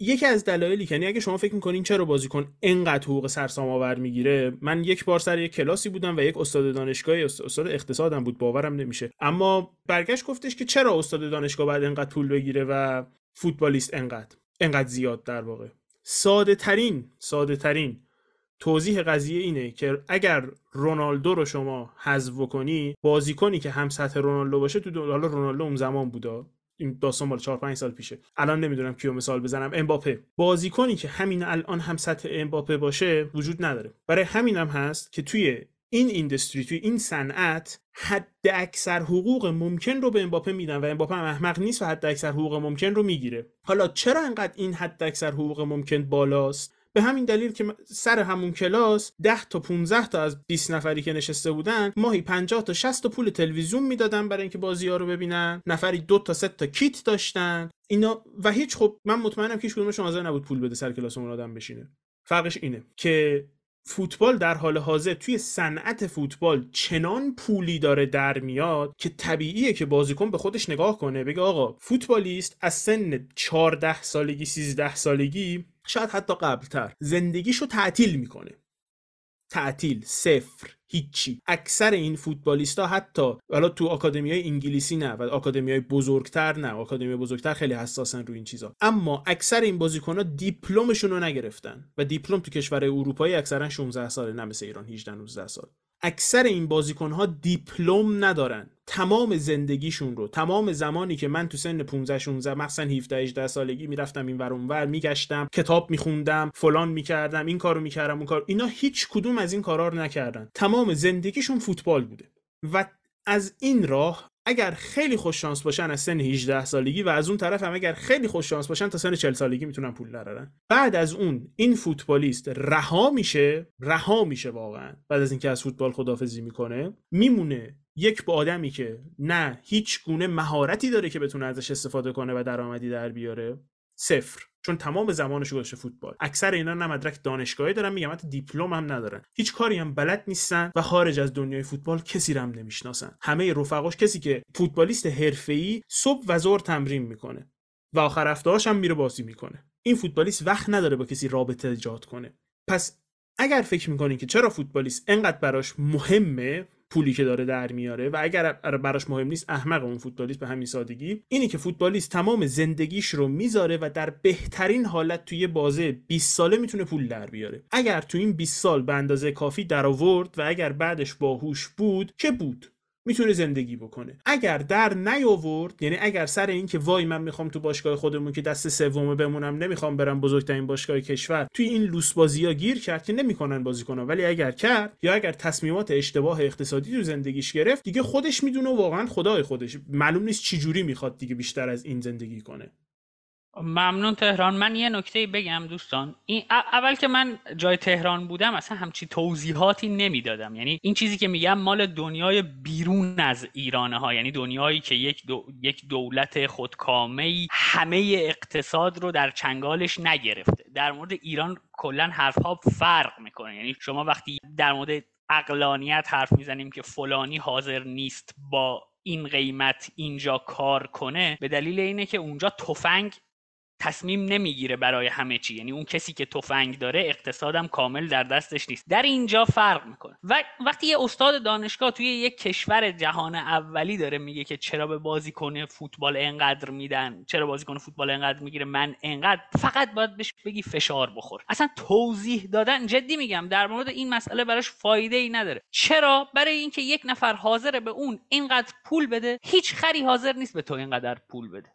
خیلی ساده است. یعنی این که ما فکر کنیم من دانش دارم، من توانایی دارم، در نتیجه من از فلانی برترم، باید این برتری در میزان پول درآوردنم در دنیای آزاد تاثیرگذار باشه، اینها همش بولشت هاییه که توی فکر آدم ها میگذره. آن چیزی که تعیین میکنه شما چقدر پول در بیاری اینه که اون آدمی که در نهایت قراره به تو پول بده چقدر حاضره به تو پول بده. در واقع همون حد اکثر پولی که یکی حاضره به تو بده و حد اقل پولی که تو حاضری بگیری و کار کنی. بقیه این چیزها رو بریزید دور. استاد دانشگاه، پزشک، نمیدونم مهندس، فلان بیسار، اینا رو بریزید دور. در مورد اینکه تهرانم میگه بازیکن نباید به این فکر کنه که مثلا بره بزرگترین باشگاه کشور، یا من در اینجا بمونم در کوچکترین باشگاه کشور، یا مثلا توی دسته سوم، واقعیت اینه که مایی که اینجا به عنوان هوادار فوتبال نشستیم و داریم در مورد اون مسئله قضاوت میکنیم، دلیل این که حق رو به باشگاه میدیم همیشه میدونید چیه؟ اینه که ما پولمون از جای دیگه تأمین میشه. یعنی رابطه مالی بین ما و باشگاه وجود نداره. فکر میکنیم بازیکن هم باید از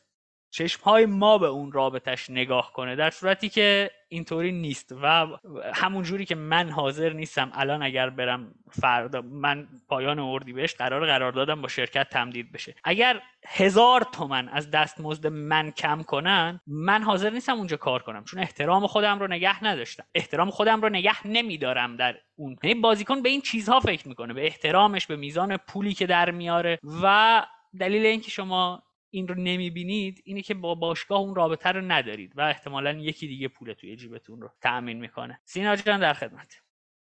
خیلی هم خوب. البته این که دکتر اقتصاد بوده اون کسی که به تهران حرفو زده و این جمله رو گفته، واقعا عجیبه که چجوری مدرکش رو گرفته، چون وقتی راجع به بازار نیروی کار حرف میزنی، اونجا هم بازاره در نهایت. یعنی تخصص شما و اون مهارتی که شما بلدی توسط یک بازاری ریت میشه، ارزش گذاری میشه و طبق اون به شما پول میدن. و خب اون منطقه، اون بازار گفته فوتبالیست اینقدر میارزه و استاد دانشگاه اینقدر دیگه، دنیای آزاد دیگه.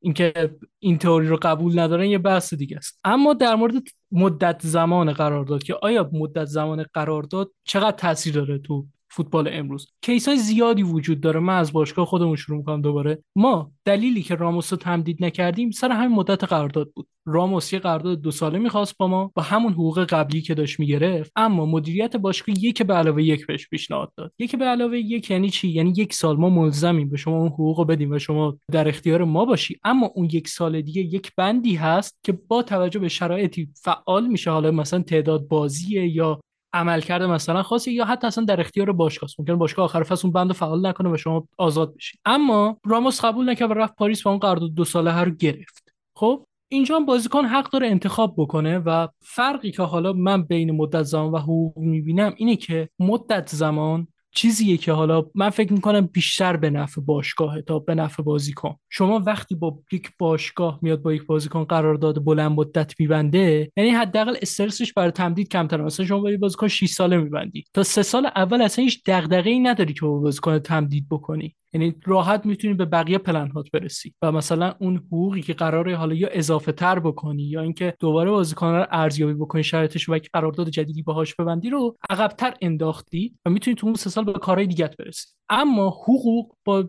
آپشنی که فکر می‌کنم اهرمی که در اختیار بازیکنه. مثلا اینطور بگم، حقوق آپشنیه که بازیکن داره و باشگاه موظف پرداخت بکنه. ترانسفر فی که ما صحبت کردیم راجعش تو بخش اول، چیزی که میشه به صورت قسطی پرداخت کرد. شاید اکثریت طرفدارا اینو ندونن، اما پولی که باشگاه بابت انتقال یک بازیکن پرداخت میکنه به صورت قسطی پرداخت میشه. من یادم لوئیس سوارز وقتی از لیورپول به بارسلونا رفت، تابستون سال 2014 بود، اما فکر کنم ژانویه 2018 بود که من یک خبری خوندم گفتن تمام پول لوئیس سوارز به لیورپول پرداخت شده. و خب خودتون ببینید چند سال طول کشیده دیگه، و 3.5 سال این پوله داشته پرداخت می‌شده به صورت مداوم و این پول چند قسط شده بوده، اما در مورد حقوق این وجود نداره. شما هر هفته هر ماه باید این حقوق رو بدی و نمیتونی از زیرش در بری. ممکنه شما سر ترانسفر فی توافقی با باشگاه بکنی، بگی من فلان بازیکن ازت خریدم این مبلغ، اما فلان بازیکن به تو فروختم سال بعدش با این مبلغ، تو این پول رو نده، من این پول رو بهت نمیدم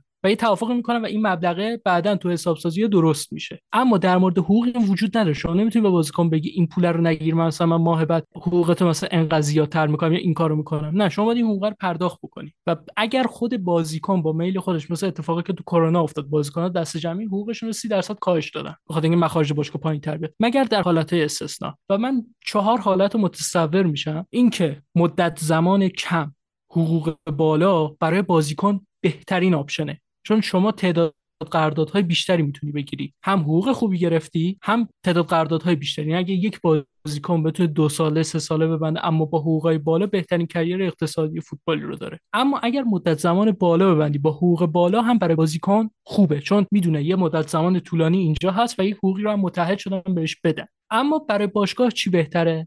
بهترین آپشن اینی که مدت زمان کم باشه، حقوق هم کم باشه، چون 2 سال با یه مبلغ ناچیزی یه بازیکن رو در اختیار داری. اما اگر مدت زمان بالا باشه و حقوق ناچیز باشه، برای باشگاه بازم قابل قبوله، چون اگر بازیکن 1% تو کوالیتیش مشکلی به وجود بیاد، مثلا مسئولیتی داشته باشه، رباط صلیبی بده یا هر اتفاقی حواشی، داستان‌هایی که حالا برای بازیکن‌های مختلف پیش میاد، مثلا مرگ پدر، مرگ مادر و فوتبال بازیکن تحت تاثیر قرار میگیره، باز تو اون بازیکنه رو با یه مبلغ ناچیزی داری نگهش می‌داری و اونقدی به تیمت ضربه نزده، چون شما خرجی برای این بازیکنه نمی‌کنی به اون صورت و فقط صرفاً یه جا رو پر کردی که ممکنه حتی رجیسترش هم نکنی تو لیگ و اینا و صرفا فقط حقوقش رو بدی. و این میشه حالت دومی که مطلوب باشگاه. اما همیشه یه حالت فیمابین این وسط ایجاد میشه، یعنی اون توافقی که بین بازیکن و باشگاه وجود داره، اون حالت وسط هست که سر مدت زمان با هم توافق میکنن، سر حقوق هم توافق میکنن، که همه قراردادها، یعنی همه که لفظ بزرگیه ولی اکثر قراردادها تو این حالت بسته میشه. کیس صلاح که همین پارسال با لیورپول تمدید کرد، فکر میکنم بهترین کیس باشه. صلاح میخواست یه حقوق بالایی بگیره و یه مدت زمان طولانی‌تری هم تو لیورپول باشه، یعنی آخرین قراردادش باشه قرارداد لیورپول، ولی قرارداد خیلی بزرگ و مبسوط، یعنی مثلا هفته‌ای 450,000 تا اگه اشتباه نکنم و 5 ساله. اما چی میشه؟ میان رو 325,000 تا و 3 ساله توافق میکنن، چون مدیریت FSG میدونست که اگر صلاح پا به سن بذاره و افت بکنه، دیگه 2 سال ما باید همچین حقوقی رو کامیت بکنیم، متحد بشیم که پرداخت بکنیم، در صورتی که صلاح دیگه اون خروجی سال اول دوم قرارداد برای ما نداره. پس ما این پیشنهاد قبول نمی‌کنیم. از اون طرفم صلاح قبول نمی‌کرد که مثلا 1 سال 2 سال تمدید بکنه با حقوق نسبت به قبل افزایش پیدا کرده، چون میدونست که من وقتی 34 سالم بشه دیگه سخت‌تر میتونم تیم پیدا بکنم. الان صلاح فکر کنم 32 سالش باشه و خب طبیعیه که بازیکن بگه من تو اون موقع از سن که در موردم شک و تردید وجود داره، در مورد فیتنسم باشگاه مختلف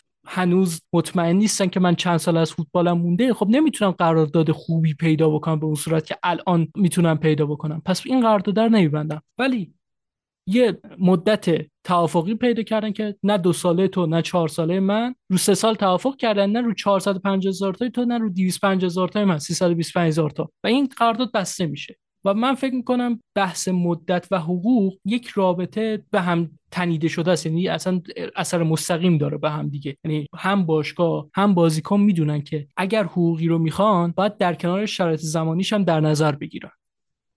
من یه سری حرفا به حرفای سینا اضافه بکنم. ما حرف حقوق میزنیم، فکر میکنم حرف درست‌تر کامپنسیشنه، ترجمه فارسیش میشه غرامت، یعنی پولی که بازیکن میگیره. چرا؟ چون حقوق بخشی از پولیه که بازیکن از باشگاه میگیره، یعنی بازیکن به قول معروف ساین آن فی میگیره، ایمیج رایتس میگیره، 1000 تا بونس میگیره، لویالتی فی میگیره، حتی پولی که به ایجنت داده میشه پولیه که در واقع به بازیکن داده میشه، چون ایجنت در واقع وکیل بازیکنه. جزء چیزایی که باز هم تو فضای طرفداری من اصلا متوجه نمیشم که چرا اینقدر حس بد نسبت به ایجنت ها وجود داره. بازیکن یک کارگره که وقتی پای میز مذاکره میره، نه تنها اصلا بازیکن رو ولش کن، من به خودتون پیشنهاد میکنم اگر جایی پای میز مذاکره رفتین یا اگر جایی خواستین چیزی رو امضا بکنین، وکیل به خودتون ببرین. و ایجنت هم همینه، کار ایجنت همینه. ایجنت یه کاریه که یه آدمیه که بیزینس فوتبال رو میشناسه، 4 نفر رو میشناسه و میدونه که چی باید امضا بشه چی نباید امضا بشه. شما وقتی به ایجنتت میگی آقا ارزش من به عنوان یک بازیکن چقدره، ایجنتت میتونه بره ببینه آقا واقعا ارزش تو به عنوان یک بازیکن چقدره، تو بازار چقدر میتونن واسه تو بدن، کیا حاضرن چقدر پول واسه تو بدن. و من نفهمیدم کی دقیقاً تو فوتبال نفس ایجنت تبدیل به چیز بدی شد. ایجنت یعنی بازیکن، کارگر، انسان حق داره که رپرزنتیشن داشته باشه، وکیل داشته باشه. این از پایه‌ای ترین حقوق بشره و بازیکن هم کاملا حق داره که ایجنت داشته باشه که وقتی پای میز مذاکره، چون شما فکر کردین مثلا باشگاه وکیل نداره؟ هر باشگاهی 100 تا وکیل داره. حالا سیتی فقط 100 تا وکیل داره ولی بقیه باشگاه‌ها بالاخره وکیل دارن و اون قراردادی که جلوی بازیکن گذاشته میشه توسط ان تا وکیل خونده شده و بالا پایین شده و بهترین حالت شده. و چون تو قرارداد فقط مدت قرارداد و کامپنسیشن رو ننوشتن، وظایف باشگاه در قبال بازیکن، وظایف بازیکن در قبال باشگاه، چه اتفاقی میفته اگه دو طرف مثلا به مشکل بخورن، وظایف باشگاه در قبال فیفا که مثلا برای اینکه بازی ملی آزادش کنن یا نه. و این چیزا ممکنه هر جا سرت کلا بره وقتی شما نشستی پای میز. من نمیدونم کی شد که ایجنت تبدیل به چیز بد شد توی این بازار. به نظر من حق بازیکن، حق بشره اصلا که شما رپرزنتیشن داشته باشی. ولی آره، من فکر می‌کنم لفظ بهتر از حقوق کامیتمنته، در واقع لفظ بهتر از حقوق کامپنسیشنه. ببخشید چون الان توضیح میدیم حالا که همه این چرا این حرفو میزنیم و چرا باشگاه‌ها مثلا به صورت پکیج به بازیکن‌ها نگاه میکنن. بحث دومی که سینا گفت به نظر من خیلی مهمه، اینه که ما باید دو تا چیز در رابطه با بحث بلندی قرارداد رو بدونیم. یکی از اینا اینه که مدت قرارداد، یعنی شما وقتی قرارداد امضا کردی 3 سال، 5 سال، 10 سال، 20 سال، 40 سال، اون چیزایی که توی قرارداد نوشته شده کامیتمنت دو طرف به هم دیگه است. دو طرف به هم دیگه متعهد شدن. چرا این اهمیت پیدا میکنه؟ فوتبال یک ورزشیه، یک کاریه که به سادگی میتونه تموم بشه. یعنی ما الان نه تنها فوتبالیستایی داریم که به قول معروف کریرشون کامل از مصدومیت تموم شده، کامل طرف کریرش تموم شده، مثلا مثل هازارد که من فکر میکنم دیگه کریری واسه این آدم نمونده، وقتی قراردادش با رئال تموم بشه خیلی حقوق کمتری خواهد گرفت. و شما میتونی متوجه بشی که چرا هازارد اصرار داشته که موقعی که داشته قرارداد میبسته 5 ساله ببنده که اگر 1% من توریم شد بتونم پولا رو بگیرم. اما خیلیای دیگر هم داریم که حالا ما خیلی درباره‌شون فکر نمی‌کنیم، اما خیلی از بازیکن‌های جوونی ان که طرف تو سن مثلا 20 سالگی، 21 سالگی، 18 سالگی، 17 سال، حتی کمتر 16 15 سالگی طرف یه آشیل داده و فوتبالش اصلا از این رو به اون رو شده. من الان تو ذهنم کالوماتسونادوی و مخصوصا روبن لوفتوس-چیک میاد که روبن لوفتوس-چیک موقعی که داشت بازی می‌کرد ما فکر می‌کردیم این پسر خارق‌العاده میشه. 2 تا 3 تا مسئولیت پشت سر هم دیگه و هیچ چی نشد، تموم شد، یک بازیکن متوسط پرمیر لیگی شد، بازیکنی که ما فکر می‌کردیم به سطح لپارد میرسه و واقعا هم نشون داده بود چیزایی از خودش. پس این کامیتمنت اینجا اهمیت پیدا می‌کنه که کامیتمنتی که باشگاه به بازیکن می‌کنه از در قبال پولی که قراره بهش بده و در مدت زمانی که قراره بهش بده، خیال بازیکن رو راحت می‌کنه. حالا همونطور که سینا گفت یه بخش دومی هم وجود داره و اون اینه که این کامیتمنت یک طرفه نیست. کامیتمنت دو طرفه است و بازیکن کامیت میکنه که توی مدت قرارداد برای اون باشگاه فوتبال بازی کنه یا کار کنه. و اگر شما به قرارداد بدی بلند مدت یا به شرایط بدی بلند مدت کامیت کردی خودت رو، در نهایت دندت نرم. سر قضیه کین ما دقیقاً این بحث رو داشتیم که کین می‌خواست از تاتنهام بره، هی خودشو به در دیوار میزد، میگفت من می‌خوام برم. و سوال اصلی این بود که مرد عاقل تو برای چی سال 2018 تمام پرایم کریرت رو، چون اینم مهمه، ما سایکل قرارداد داریم که بازیکن معمولاً تو سن 17 سالگی، 18 سالگی اولین قرارداد حرفه‌ایش رو میگیره، بعدش تو سن 22 سالگی یه قرارداد میگیره که وارد پرایمش میشه، بعدش تو سن 27 8 سالگی یه قرارداد میگیره که دیگه خود پرایمشه و ته کریرش هم سن 30 31 32 یه قرارداد دیگه میگیره. حالا یه سری از بازیکن‌ها سعی میکنن که هی تعداد قراردادها رو بیشتر کنن، هر 2 سال یه بار برن بگن ما، برای مثال مسی که هر سال میرفت چی می‌کرد، یا حتی قبل‌تر از اون کرویف هر سال با آژاکس دعوا داشتن که پول منو بیشتر کنین. و خب باز دوباره این همون بازیه میشه که آقا من ارزشم اینقدر، شما حاضرین انقدر بدین یا نه. اما در نهایت بازیکن مسئول در قبال چیزی که زیرش امضا کرده، نه فقط باشگاه. و سوال این بود که آقا چرا آقای هری کین پرایم کریرش رو 6 سال با تاتنهام بست؟ 6 سال خودت رو کامیت کردی به تاتنهام که الان که سال، اون موقعی که فکر کنم این بحثا شروع شد سال سوم قراردادش بود، پیارسال بود دیگه، سال سوم قراردادش بود که کدوم آدمی امضا میکنه؟ که چون ببین اگر اینطور بشه که بازیکن بتونه امضا کنه و بره، لیگ و حالا خیلی کمتر توی فوتبال این اتفاق میفته چون لیگ یک انتیتی نیست. اما در نهایت فوتبال تبدیل به سیرکی میشه، مثل چیزی که ام بی ای در حال حاضر هست، که از اونجایی که بازیکن میدونه که قراردادش تضمین شده است، قرارداد 5 ساله میبنده 200 میلیون 20 رو بعدش میگه من نمیخوام بمونم خداحافظ شما. و خب باشگاه یا فرانچایز اونجا که سرمایه گذاری کرده، برنامه ریخته، آقا ما 200 میلیون میخوایم به تو پول بدیم، تو اومدی 5 ساله قرارداد بستی فلان و بیسار و اینا، یهو به خودشون میام اینا بازیکن نمیخواد بر ما بازی کنه، ما هم که قد دستمون به جای بند نیست. باز تو فوتبال دست باشگاه ها بیشتر بنده تا آخر قرارداد بازیکن. پس من میخوام این قضیه هم باشه که این کامیتمنت یک طرفه نیست. از اون هر چقدر کامیتمنت اون طرف، یعنی باشگاه به بازیکن اهمیت داره، کامیتمنت بازیکن به باشگاه هم باید بررسی بشه. که خب شما بالاخره کریرت یک پرایمی داره و اون پرایم کریرت رو باید حواست باشه که چجوری به قول معروف قرارداد ببندی. برای مثال توی کیس جدیدتر بخوام بزنم، کیس میسون ماونته، یه بازیکن 23 24 ساله‌ای که میگه من قرارداد 7 ساله نمیبندم. چرا؟ چون من نمیخوام تمام پرایمم رو کامیت کنم به چلسی با این حقوق. یعنی شاید من یک جایی یک اتفاقی بیفته، یک چیزی بشه که آقا بخوام با یک حقوق دیگه‌ای جدا بشم، یا اصلا بخوام برم یه جای دیگه، یعنی جوری بشه که آقا حقوقو ولش کن، اصلا حقوق فوق‌العاده‌ای دارن به من میدن، من هر هفته میذارنم نیمکت، پس من برای چی قرارداد 7 ساله ببندم؟ و خب این باز تفاوت منطق بازیکن هاست. یعنی مدیری کپشن چیزی نگفته پیش خودش، گفته آقا به من دارن 150,000 تا میدن، من با کله میرم 7 ساله هم میبندم. اون یه چیز دیگه، جور دیگه فکر کرده به قضیه، اون باتم لاینر چسبیده، کفو چسبیده. و خب میسون من پیش خودش احتمالاً فکر کرده که آقا امکان نداره. یا مثلا امباپه مثال فوق العاده ای، طرف قرارداد 2-3 ساله میبنده، چون پیش خودش میگه امکان نداره کسی به من قرارداد نده. میگه من آشیلم پاره کنم. من همیشه مثال کیدی تو ذهنم یا کوین دورانت تو ام بی ای که طرف آشیل پاره کرد و بازم قرارداد 5 ساله بهش دادن وقتی 1 سال و نیم اول رو نمیتونست بازی کنه. که امباپه مطمئنا همین فکری میکنه که من الان اگه آشیل پاره کنم میرم یونایتد، میرم چلسی، قرارداد 5 ساله بهم میدن، اصلا نیازی نیست من خودمو ناراحت کنم. ممنون تهران جان. سینا، اگر الان دیگه من فکر میکنم به اندازه کافی سر این دیدگاه و چارچوبی که میخواستیم مشخص کنیم حرف زدیم و فکر میکنم دیگه یواش یواش بهتره اپیزود رو ببندیم. به خاطر همین سینا ازت میخوام که حرفهای پایانیت رو بزنی، اگر چیزی مونده که باید بگیش و قال قضیه رو بکنی. خب نوید، ما یه بحث دیگه هم تو قراردادها داریم، اونم آپشن هاست که خب هر قراردادی یک سری آپشن ها داره. حالا تیم های حرفه‌ای تر و بزرگتر آپشن های بیشتری میذارن، نمونهش باشگاه منچستر سیتیه که یک حقوق پایه‌ای رو تعیین میکنه برای بازیکن خودش، اما به واسطه آپشن هایی که تو قرارداد گنجونده شده بازیکن درآمدش در اون فصل بالاتر هم میره. به فرض اگر کوین دی بروینه هر اون فصل 10 تا پاس گل بده، 400,000 تا بهش میدن.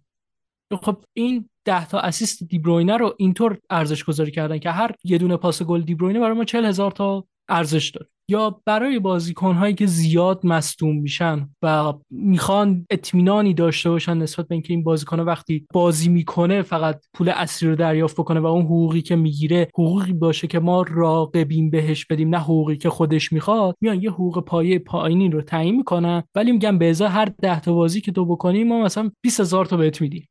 و مثلا طرف اگه فصلی 30 تا بازی بکنه 30,000 تا بیشتر میگیره. مثلا ممکنه طرف یه بازیکنی باشه که 150,000 تا حقوق میگیره، باش 100,000 تا حقوق پایه توافق میکنن، به ازای هر 10 تا بازی 20,000 تا اضافه میگیره. خب این مثلا یه آپشن دیگه است. و آپشن های دیگه هم داریم، مثل تعداد گل، مثل تعداد بازی هایی که در فصل انجام میدن و آپشن های زیاده و این تو قراردادها وجود داره و باید مثلا ما لحاظ بکنیم. و خب اینا چیزایی که معمولا زیاد بیرون نمیاد و حالا برای دروازه‌بانا کلینشیت بونس هست و برای یه سری از بازیکن‌ها بونس‌هایی وجود داره در صورتی که مثلا یه کاپ خاصی ببرن، مثلا چمپیونز لیگ ببرن 500,000 تا بهشون میدن به فرض. و این آپشن هایی که تو قراردادها وجود داره ولی خب ما زیاد باش سر و کار نداریم چون بیشتر اون حقوق پایه هست که باشگاه متحد میشه و کامیت میکنه. اگر اون اتفاق ها نیفته به تبع باشگاه اون پوله رو به بازیکن نمیده. اما در مورد پکیج مالی قراردادها دو تا نکته دیگه هم که هست، یکیش بحث حق پخش تصاویره که بازیکن در اختیار باشگاه قرار میده و بابتش پول میگیره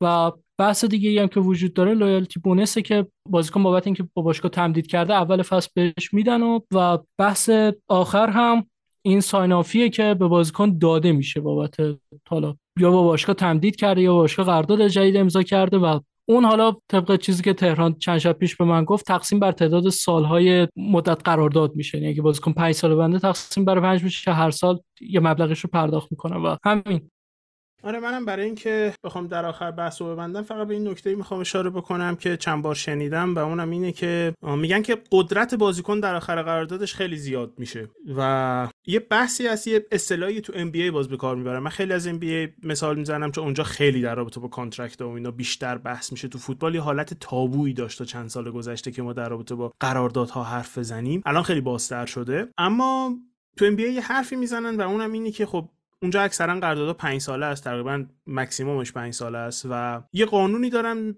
در واقع یک قاعده‌ایه به اسم 212 و اونم اینه که 2 سال اول قرارداد باشگاه قدرت بیشتری داره ولی شما داری واسه بازیکنت اوورپی میکنی.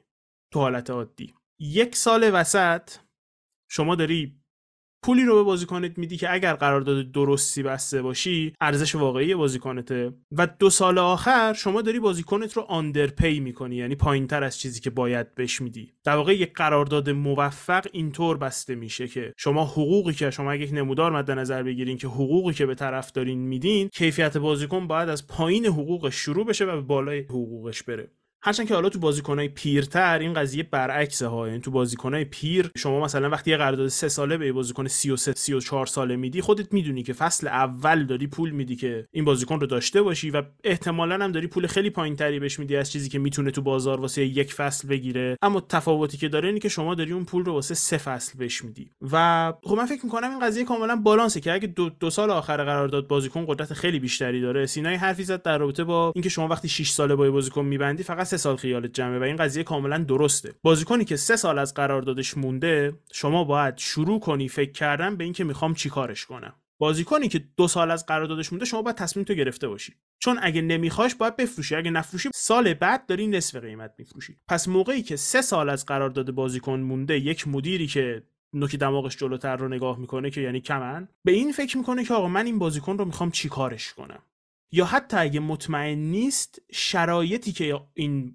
آدم رو مطمئن میکنه، مدیر رو مطمئن میکنه از فروختن یا نگه داشتن رو باید کاملا تعیین کنه که آقا اگه این اتفاق بیفته من نمیخوامش، یا اگه اینا نیفته من میخوامش، یا هر چیزی دیگه. سال دوم وقتی 2 سال از قراردادش مونده شما تصمیمت رو باید گرفته باشی و عمل کنی. دیگه دیره، دیگه بعد از اون دیره. اگر بازیکنی رو نمیخوای وقتی 24 ماه از قراردادش مونده باید بفروشیش، چون آره اونجا بازیکن دیگه قدرت داره، چون وقتی 24 ماه قرارداد مونده بازیکن میتونه اولا فشار بیاره برای رفتن، یعنی بگه من تمدید نمی‌کنم منو بفروشین. اگر دلش نخواد میتونه وایسه بگه من 1 سال دیگه میرم که پول کمتر بشه. چرا؟ ما در مورد پکیج مالی حرف زدیم. باشگاه‌ها بازیکن‌ها رو به عنوان یک پکیج می‌بینن، یعنی تمام خرجی که میشه برای یک بازیکن رو یک عدد می‌بینن. برای باشگاه لزوماً فرقی نداره که ما 10 میلیون برای فلانی پول رجیستریشن رایتشو بدیم 20 میلیون حقوق، یا 20 میلیون رجیستریشن رایتشو بدیم 10 میلیون حقوق، یا در واقع کامپنسیشن نگیم حقوق چون هزار تا چیز دیگه هست. برای باشگاه خیلی فرقی نمیکنه. که اگر فکر میکنین چرا بازیکن‌های آکادمی پول‌های بیشتری میگیرن، دلیلش اینه که ایجنت هاشون همگی آرگیو میکنن که خب شما برای بازیکن ما برای رجیستریشن رایتش که پول ندادین، ولی خب ارزش بازیکن ما اینقدره، پس همون پولو به خودش بدین. که خب در نهایت مثلا اگر فکر میکنین که باشگاه شما 100% سر رجیستریشن رایت یه بازیکنی سیو میکنه چون از آکادمی تونه، من بهتون بگم که 100% نیست، کمتره. یک بخشی از اون پولی که باشگاه شما به صورت هایپوتتیکلی باید میداده، به صورت توهمی باید میداده برای اینکه فلان بازیکن رو بیاره، اگر بازیکن آکادمی خودمون نبوده یک بخشیش رو شما به قول معروف به خود بازیکن میدین و بازیکن هم کاملا منطقیه که اون پول رو بخواد و همه چیش هم به هم دیگه میخونه.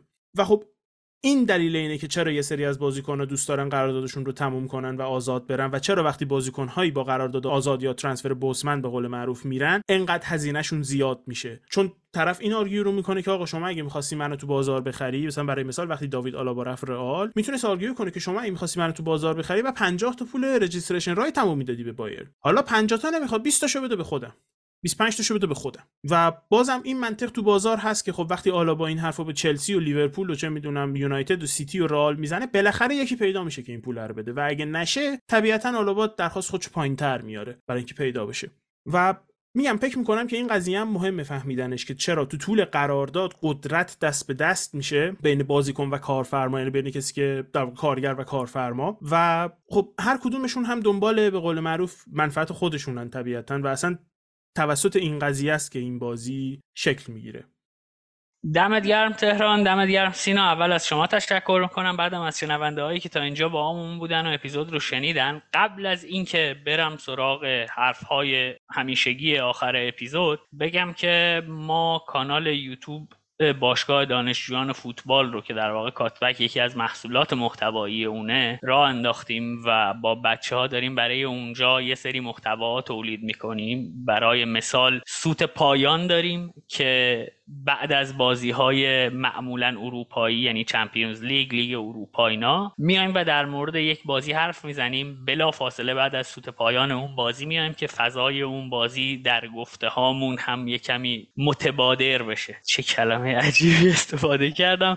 و یک بخش دیگه‌ای هم داریم به نام فوتبال 101 که تا اینجای کار سامان زمانزاده زحمت کشیده و مفاهیم فوتبالی رو خیلی ساده و جمع و جور برامون توضیح داده و امیدواریم که در ادامه بتونیم محتواهای دیگری هم بهش اضافه کنیم. لینک یوتیوب باشگاه دانشجویان فوتبال رو میذارم توی دیسکریپشن این اپیزود. و واقعیت اینه که ما پیپل گذاشته بودیم برای دوستان خارج از کشور که دونیت کنن و یه عده از دوستان داخل کشور میگفتن چه راهی برای داخل کشور وجود داره؟ راه مالی وجود نداره. شما با سابسکرایب کردن و دیدن و لایک کردن ویدیوهای باشگاه دانشجویان فوتبال میتونید به صورت رایگان از ما حمایت کنید و اگر این کارو کنید هم دمتون گرمه. بریم سراغ حرفهای آخر اپیزود. کاتبک رو میتونید از همه جا بشنوید، هر پادکچری که خودتون راحت ترید، کست باکس، گوگل پادکست، اپل پادکست، آیتیونز، هر جایی که خودتون راحت ترید میتونید